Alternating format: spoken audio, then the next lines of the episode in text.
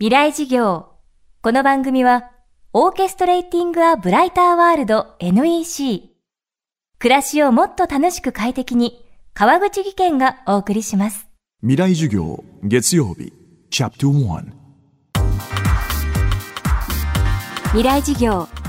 今週の講師は、宮城県石巻市出身、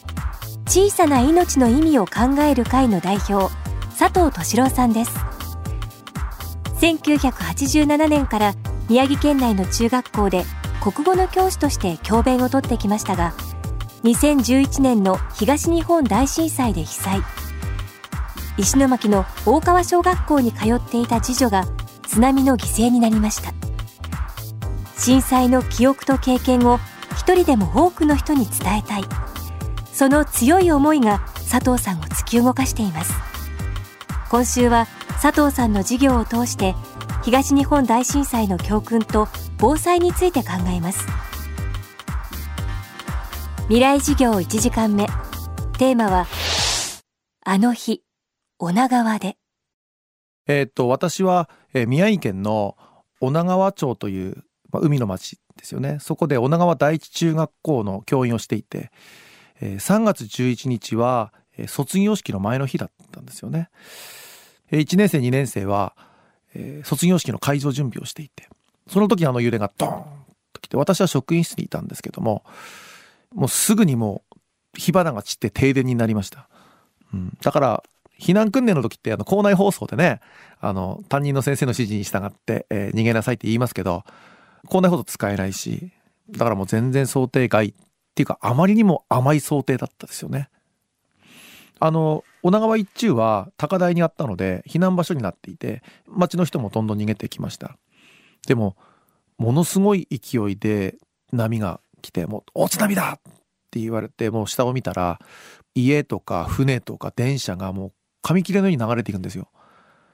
もう5階建ての公民館があの会館があったんですけどそこのもう屋根はすっぽり隠れ隠れていて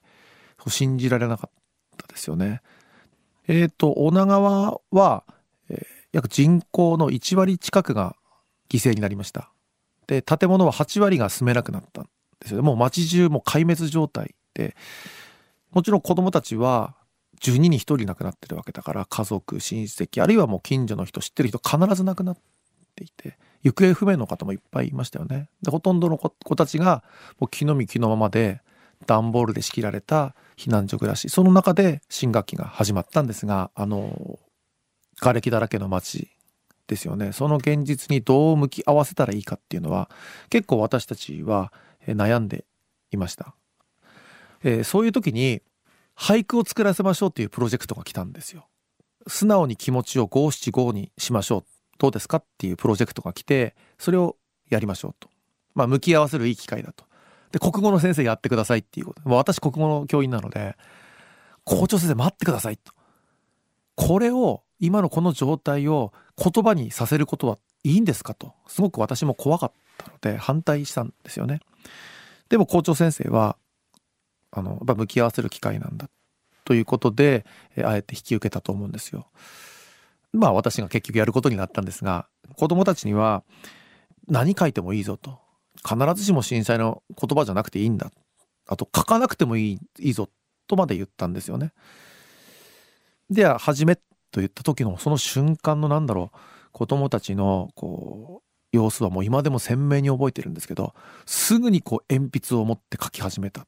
それからもう指折りはじ数えて五七五の言葉をひねり出し始めたんですよ。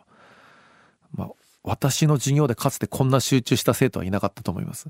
もうどの生徒もみんな一生懸命書いてで、まあ、どんな俳句を書いてるんだと思って、まあ、机を覗いたら例えば「ふるさとを奪わないで」と手を伸ばすっていうのが例えば目に飛び込んできました。それから「ただいま」と「聞きたい声が聞こえない」なんて書いてるんですよ。あと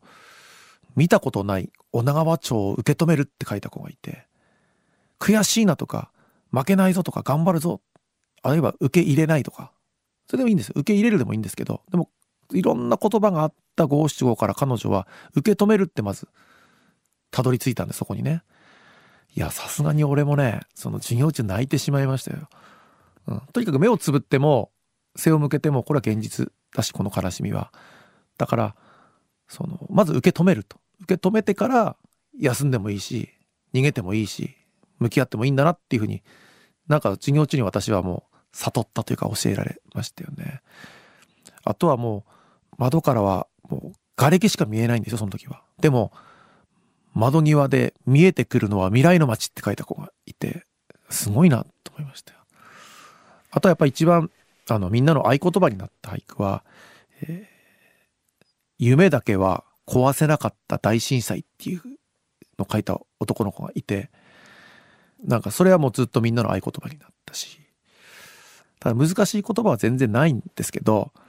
結果的にはこううまく向き合えた形になりました宮城県石巻市出身。小さな命の意味を考える会の代表佐藤敏郎さん。今日はあの日女川でをテーマにお送りしました。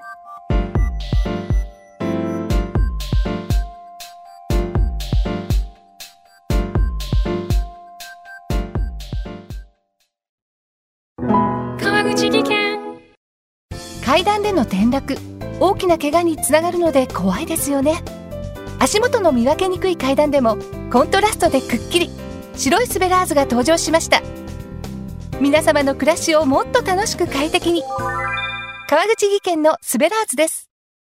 未来事業。この番組はオーケストレーティング・ア・ブライター・ワールド NEC 暮らしをもっと楽しく快適に。川口技研がお送りしました。